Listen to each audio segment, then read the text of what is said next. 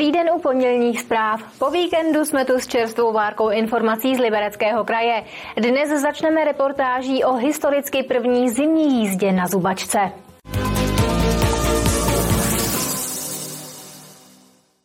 Historický vlak na Zubačce vyjel o víkendu na svou první zimní jízdu. Motoráčkem se na ozubnicové tratě Stanvaldu do Kořenova svezly desítky lidí. S výjimkou tohoto týdne budou zimní nostalgické jízdy probíhat každou sobotu až do 16. března.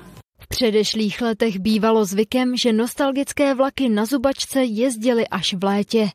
Letos ale první cestující nasedli do historického motoráčku už v zimních bundách a čepicích. Ty zimní jízdy na Zubačce vznikly vlastně hlavně díky Libereckému kraji, který podpořil naši činnost. My jsme tady léta provozovali jízdy eh, Zubačkou vždycky v letní sezóně a zájem návštěvníků byl takový, že vždycky se nás ptali po dalších eh, termínech, takže jsme moc rádi, že vlastně Liberecký kraj podpořil eh, takhle Zubačku a historické vlaky mohou vyjíždět pravidelně. O první zimní jízdu na ozubnicové trati Stanvaldu do Harachova byl obrovský zájem. Přišly desítky lidí. Já jsem tady tím typem vlaku eh, jezdil s rodičema na chatu, tak jsem přišel zaspomínat a tady ta zubačka Harachov je pro mě srdcovka z Kokanský můstky. A už se teda objevují nějaký ty vzpomínky, když tu sedíte? Jo, jo, přesně. Jdeme vlakem a, a jsem tu i s tetou a ze Strejdou a s Vašikem. Mám to tady rád, je to tady pěkný na horách. Máme doma vláčky, tak se o, ty, o tu zubatku zajímáme. Nezajímá nás Arriva, ale zajímá nás České dráhy, historie. Nostalgické jízdy na Zubačce se budou letos konat ještě 48krát. V zimě probíhají s výjimkou tohoto týdne pravidelně každou sobotu až do 16. března. Na místo vlaků tažených ozubnicovou lokomotivou ale jezdí historický motoráček. Tohle je adhezní motorový vůz, který už teda ozubnici nepotřebuje, uh, už jezdí uh, bez té ozubnice a vlastně před nasazením těch moderních vlaků tak zde zabezpečoval provoz a zabezpečoval ten provoz poté, co zde skončily ozubnicové lokomotivy. Letos mají milovníci nostalgických jízd pravděpodobně poslední možnost se na zubačce projet.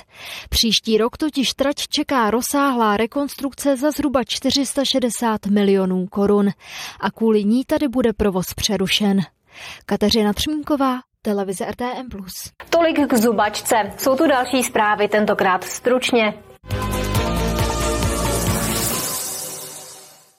Rekonstrukce na základní škole Jabloňová v Liberci je téměř u konce. Škola má nové odborné učebny, bezbariérový přístup i úsporná svítidla. Na rekonstrukci školy využilo město dotaci z Evropské unie. Žáci druhého stupně poprvé usednou do nových lavic po jarních prázdninách 4. března.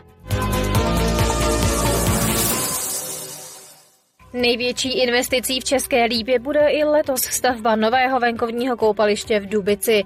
Na jeho dokončení je v rozpočtu 130 milionů korun. Radnice počítá také se zahájením rekonstrukce vyhořelého Kounicova domu. Na investice je v rozpočtu připraveno přes čtvrt miliardy korun, zhruba o třetinu méně než loni. Skiareály v Libereckém kraji mají za sebou nejlepší víkend sezóny. Pomohlo jim slunečné počasí. Velký zájem lyžařů ale zároveň působil v zimních střediscích dopravní problémy.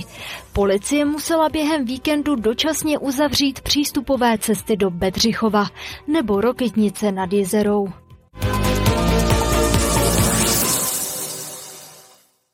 Oprava střechy na Rýdlově vile v Desné pokračuje. Doprovází ale komplikace.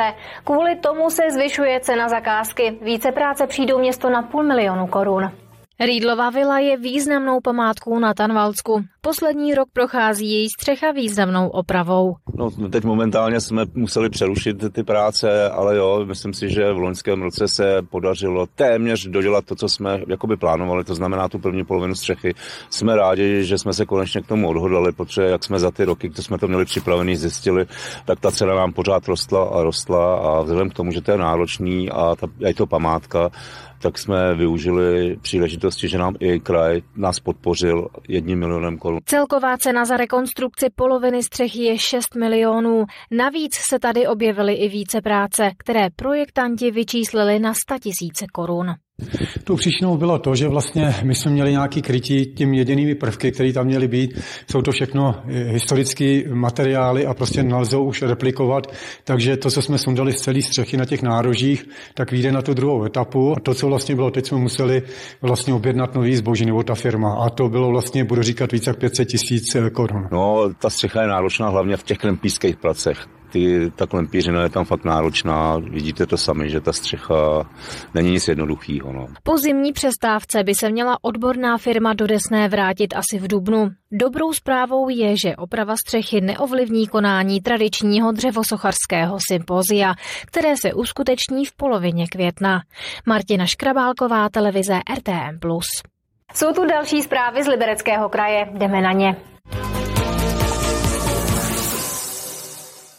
Na výstavbu čtyřpodlažní knihovny dostal Turnov šest nabídek. Všechny jsou výrazně pod očekávanou cenou 113 milionů korun. Teď bude město vyhodnocovat, jestli nabídky, které přišly do soutěže, splňují veškeré podmínky. Stavba knihovny je největší investicí Turnova za posledních 8 let.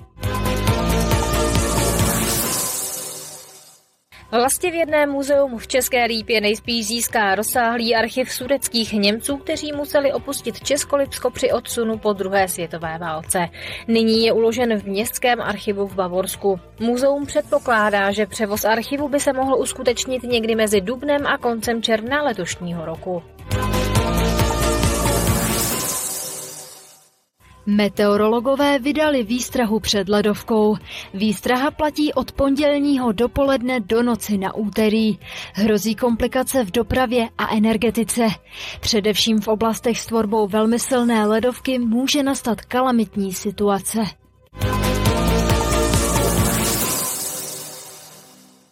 V Jablonci nad Nisou se uskutečnil 51. ročník Mezinárodního atletického mítinku Jablonecká hala. Přes 180 závodníků z 11 zemí světa se utkalo v devíti disciplínách.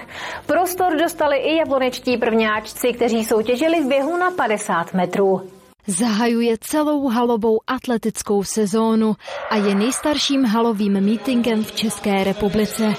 Na Jabloneckou halu se každoročně těší domácí, ale i zahraniční sportovci. Tohle je vlastně takový vícenásobný meeting. Máme tady tři disciplíny, které jsou zařazeny do bronzového meetingu světové atletiky což je teďka doběhla 60 metrů, potom teď poběží 60 metrů muži a ještě už proběhla koule mužů.